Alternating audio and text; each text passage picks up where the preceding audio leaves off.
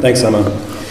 That's such a great way to launch into a sermon about community. I didn't ask Emma to do that, but I think that's just so appropriate because one of the one of the things that I hope we'll see is that uh, a, a, Christian community, a true Christian community, is not based on um, anything uh, except the fact that we have a similar belief, the fact that we come together and worship the same God.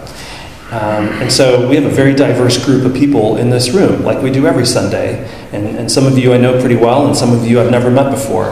But if you're a brother or a sister in Christ, then we automatically share some kind of special community that is different than the rest of the world.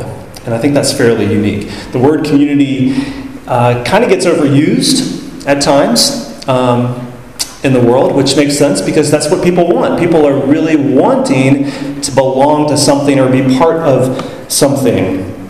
I have a, uh, a story that I, I, heard a long time ago, but I love it. I think it's so appropriate. Another pastor was uh, watching the Weather Channel just to find out what the weather was going to be that day, and he turned on the the weather to find out what his local weather was. And meanwhile, in another part of uh, that country, there was big flooding going on. And so the weather person, the, the weather anchor, said, It's at times like these that the Weather Channel community comes together and is here for each other. And, and he, thought, Community? I'm not looking for a community here. I just want to know what to wear today.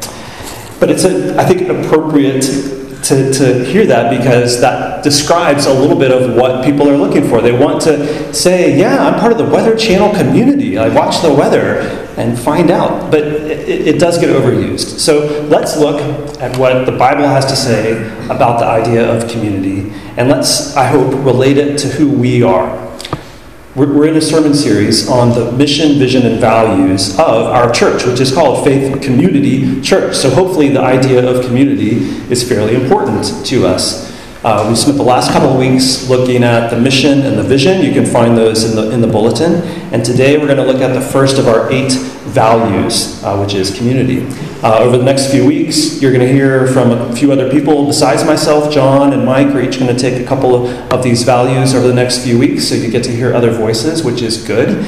Uh, and why are we doing eight values? Well, when we started the church a long time ago, we wanted to, we, we thought about what do we want this church to be about? You know, what do we think is important to us as a church? Uh, not necessarily, you know, what do we hope we're the best at, or what do we want to be better than everybody else at, and what do we think is the most important thing in the Bible, but what do we want people to recognize about us if they were to come visit our church? And so we came up with these eight values, and that's really what we're trying to capture here. Things that are important to us, that we believe the Bible says are important about church, but we're not perfect at them, and we're not saying we are. And in fact, many of these we have a lot of room to grow. Um, and, but we, we're striving for these, and that's what I hope you, you hear over the course of the next few weeks, is that they're important. They're important for every church, and we hope that they're really important for us. And again, we're, we're talking about how we, as one particular visible church, fit into the larger, universal, invisible church of God. Now, when I think of where to find this idea of community in Scripture, the first place I normally think of is the book of Acts, as it talks about the very first Christian church and what they were like. And so that's the passage we're going to look at uh, right now from Acts chapter 2, verses 42 to 47. Um, and so let's, let's read this passage and then talk a little bit more about what it has to say to us. So, hear God's word from Acts chapter 2. And they devoted themselves to the apostles' teaching and the fellowship to the breaking of bread and the prayers, and awe came upon every soul, and many wonders and signs were being done through the apostles. And all who believed were together and had all things in common. And they were selling their possessions and belongings and distributing the proceeds to all as any had need. And day by day, attending the temple together and breaking bread in their homes, they received their food with glad and generous hearts praising God and having favor with all the people. And the Lord added to their number day by day those who were being saved. This is the word of the Lord. Thanks be to God. So, what is, what is this passage describing in the early church? What are some of the aspects of community? By the way, as a reminder, the insert gives you some additional questions for you to be thinking about over the course of the next week. Um, and so please use that for your, for your own personal study or devotion. But I think what we see here in this passage are three main things we see the faith of the community we see the unity of the community, and then we see sort of the impact or the witness of the community. Um, now, before we sort of dive in, one more way that we kind of talk about community is it's, it's different than what the world would say is like a club. And I saw this quote from Philip Yancey, I think I have this on the slide, which I really like, kind of distinguishing the difference between a church community and some other group. We often surround ourselves with the people we most want to live with, thus forming a club or a clique, not a community. Anyone can form a club. It takes grace, shared vision, and hard work to form a community. And I think that's kind of obvious when you think about where this passage fits in the book of Acts. I love that it's in here. It didn't need to be in here. Uh, the, the writer, Luke, uh, of the book of Acts, didn't have to include this little section about what the early church looked like. Right before this is the amazing story of Pentecost, the giving of the Holy Spirit, the Holy Spirit coming down onto the disciples. Right after this is a, is a miracle of Peter. I think it's his first miracle. And so there's some amazing stories, but kind of sandwiched in between these great stories is this sort of brief description of what the early church was like. And I love that it's in there. And I love that it's based on something that we just did, which is the faith of the community.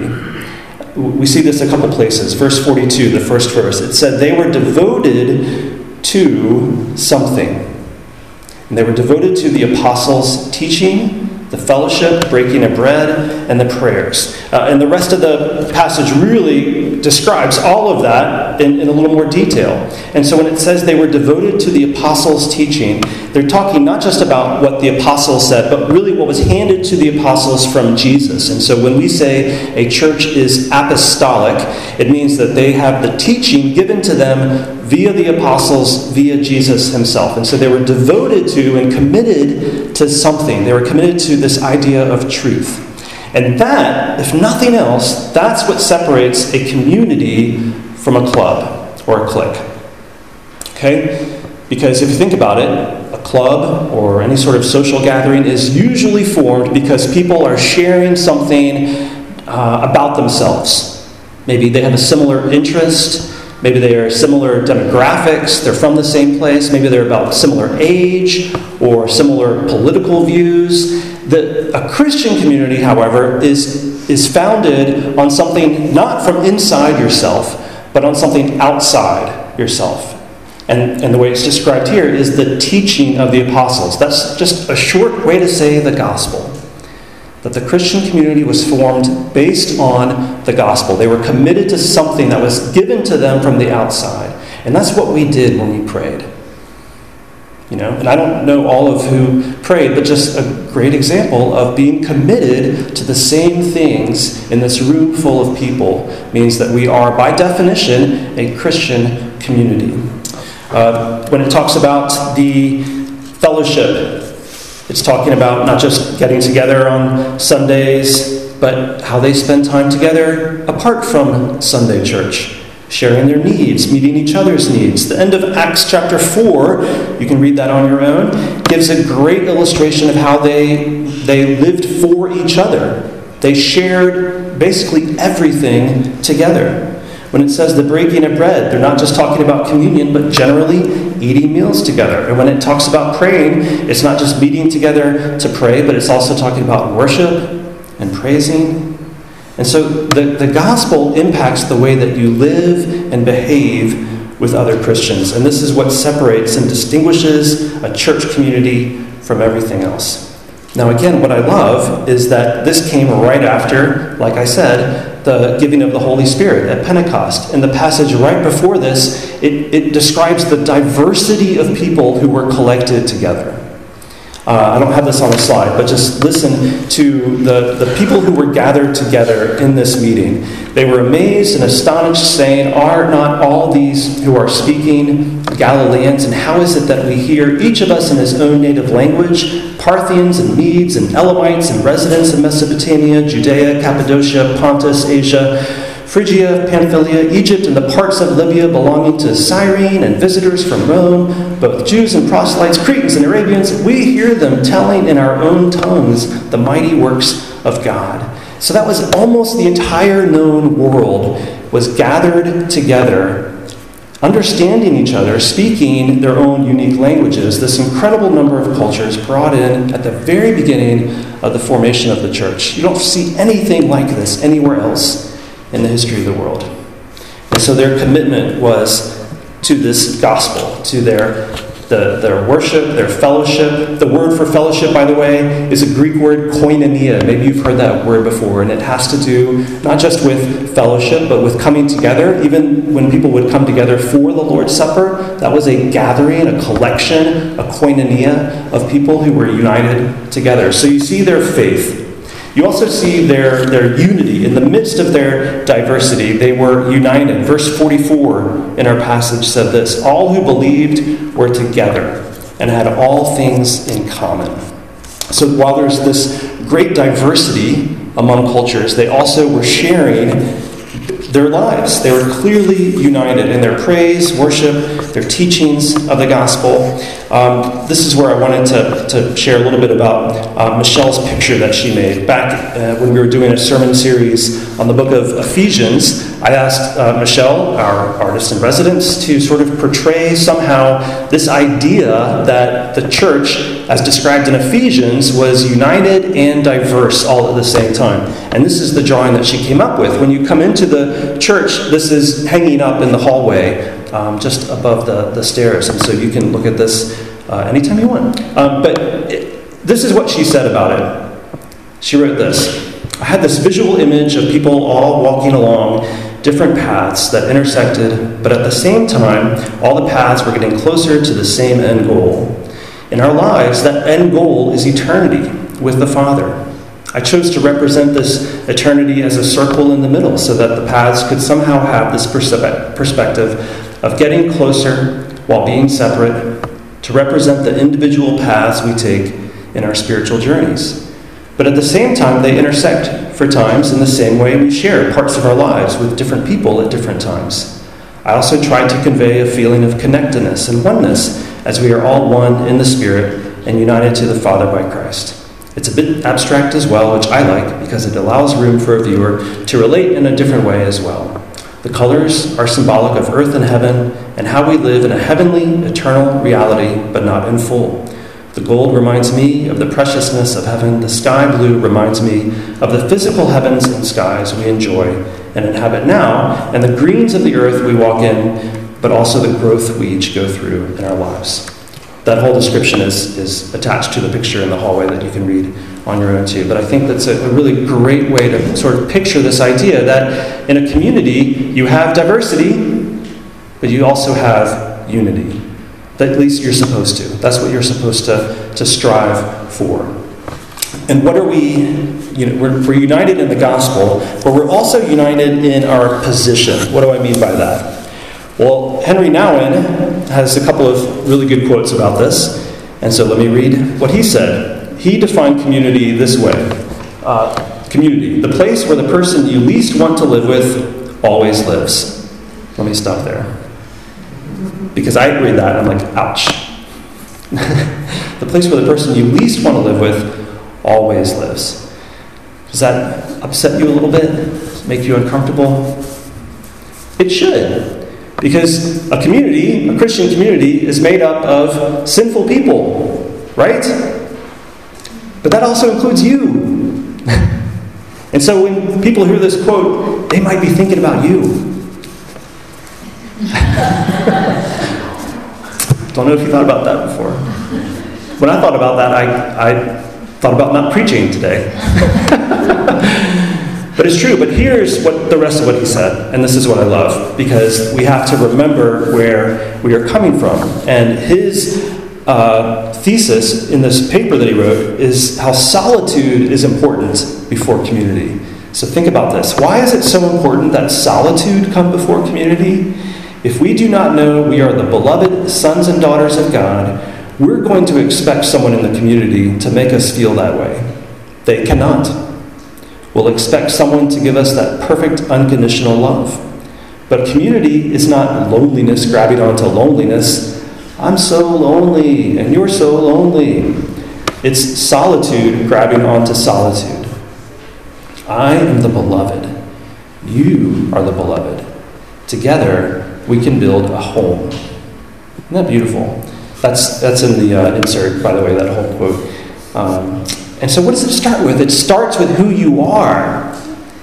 That you have to be alone and think about who you are in Christ before you can try to successfully live together with other people in community. That you are the beloved child of God. And so, when you think about this, you, you realize, oh man, I am desperately dependent upon God. And then you meet other people who are desperately dependent upon God. And, and guess what? You get to do life together, you get to be together.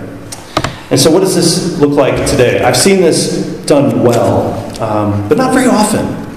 One time we were at a, a conference a number of years ago, and these two church planners were uh, discussing kind of their theories of church planting, and, and, they were coming from very different perspectives, but they were good friends and they were for each other, and it was very clear in this session that they were uh, clearly for each other. And then someone raised a, a theological question. And they, they kind of looked at each other and smiled. And one of them said, Well, we don't actually agree on this, but we don't let it divide us. And he just very quickly said that and moved on. And so they chose that there was a, a place where they were not going to be divided. Now, of course, there are, there are limits to that, but what that was was a very healthy example of that.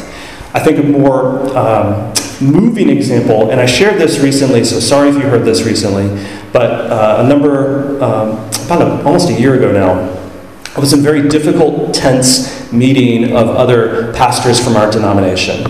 And uh, there were two sides to a situation, and we were going to have to vote on it. And so there was one uh, pastor sort of explaining one side, another pastor explaining a very different side, the opposite side. And before they left the room for us to vote on the matter, they looked at each other and they hugged.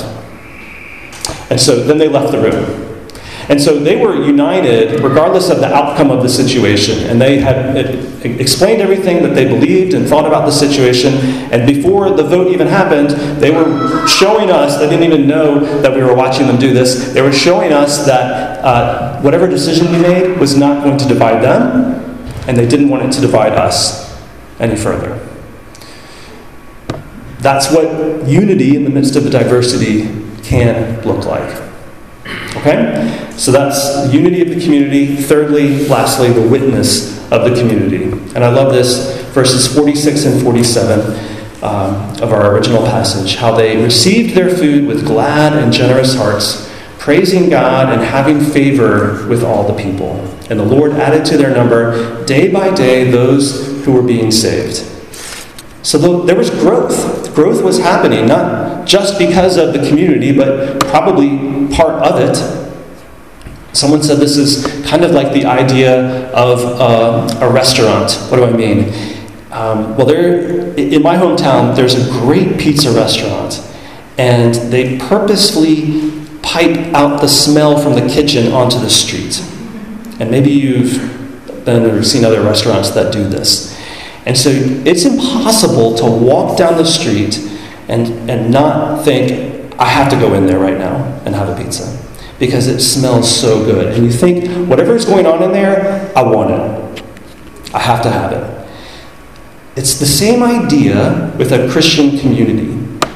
That, and this is honestly why I think it talks about us being the aroma of Christ in a way, is that we are supposed to be attractive to the world in the sense that people are going to want to see this, whatever we have as Christians, and say, I want that. Whatever that is, I want that. Now, that doesn't mean that's the primary reason we gather together on Sundays. That doesn't mean that decides and determines all of the different activities and ministries and relationships that we have. But it does mean that the world is watching and the world is listening. And when there is a community that is attractive, then it, it might help someone want to belong and then understand what it is that they believe. So some people say before you believe, you have to belong. I don't necessarily know that's true. But I do think that belonging goes with believing.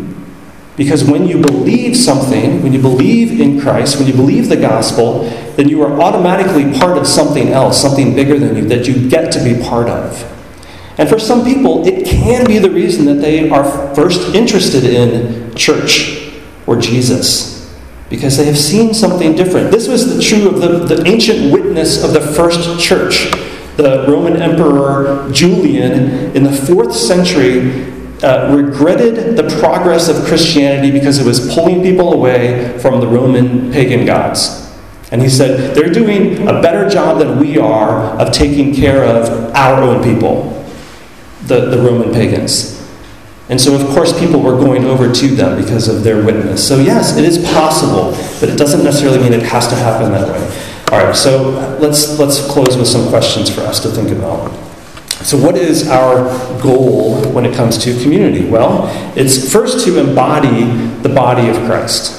It's first to be the body of Christ. And that, that means Sundays, welcoming people, inviting people in, praying together, worshiping together, sharing the gospel with each other, reminding each other of, of, of truth, being involved, and then continuing to be the church on Monday and Tuesday and so on, fellowshipping with Christian brothers and sisters, whether that's spending time with people, getting to know them, whether that's lending them things, giving of yourself.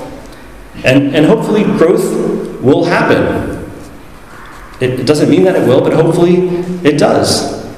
And so, it, in some ways, the church, we should be countercultural because we're putting a proper emphasis on the individual and we're putting a proper emphasis on the group.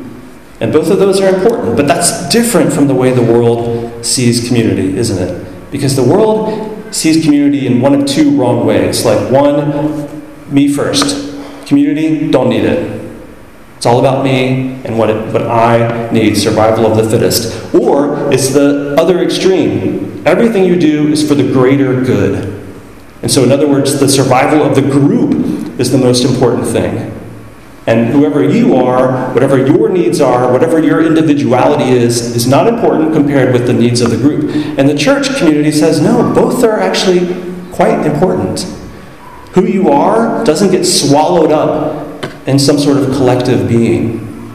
But when you are a believer, you have a personal relationship, but you're living that relationship out with other people who have personal relationships too. You need the community. So, that's how the world sees it incorrectly. And if I'm honest, I tend to do the same thing. If I'm honest, sometimes I'll say, you know what? I don't need I don't need other people. It's just too much work. It's just between me and God. You know? I'm okay, I just got the Bible and prayer, and I'm good. And and what I'm really saying is that I'm afraid. I'm afraid of vulnerability. I'm afraid of looking weak. I'm afraid of sacrificing my will for the good of others. And, and, and I'm prideful in how I think of myself better than others. And so I have to repent. And I also tend to the other extreme, where I think, this is all I need this group of people. And as long as I have this group of people in my life, I'm going to be okay. And when I say that, then you become an idol. And you become more than important, too important. Because none of you is Jesus, sorry to say. And we wrestled with this as a family when we first came here because we left a really, really good, healthy community and we got here and we missed them terribly and we were dying. And, and we realized, you know what? It's not, it, it's no one's fault except ours. We, we put too much emphasis on community, and that actually became our idol. What horrible missionaries we were. so we've done both. I've felt both of those. And so what do you do? You come back and you repent. You say, Lord, I've placed the wrong emphasis on myself, I've placed the wrong emphasis on community. Help me to live in light of the fact that you have brought me from death to life, and I'm desperate, and I love that you put these desperate people in my life too. And let's let's try to do this together. And so maybe you need to think differently about community, and maybe you need to, to do something. Maybe you need to be, be more practically involved in some way. And so let me just close by asking you, you know, what can you do to give of yourself to be the body of Christ this week? And just think of something that's really practical and tangible. How can you do that? Maybe it's being part of a, a small group. Maybe it's making a meal for someone who's having a, a rough go. Maybe it's getting out of your comfort zone, serving in the children's ministry, just saying. Maybe it's um, just having a conversation with somebody who, who needs someone to talk to. What can you do to be part of the body of Christ? Let me pray for us. God, thank you so much that you've uh, saved us but not left us alone to flounder, but you have given us uh, people of God, a community in which we can live. And so I pray, Lord, that you will help us first as a, a local church, as Faith Community Church, to be the body of Christ, um, to be the aroma of Christ. I pray that you will help us to live in unity with our brothers and sisters um, who, who believe the same gospel, who love you, uh, both in Prague and, and, around the world. So help us, Jesus, to be um, the body of Christ because of what you have done for us and how you have brought us from death to life. We thank you and we love you. In Jesus' name, amen.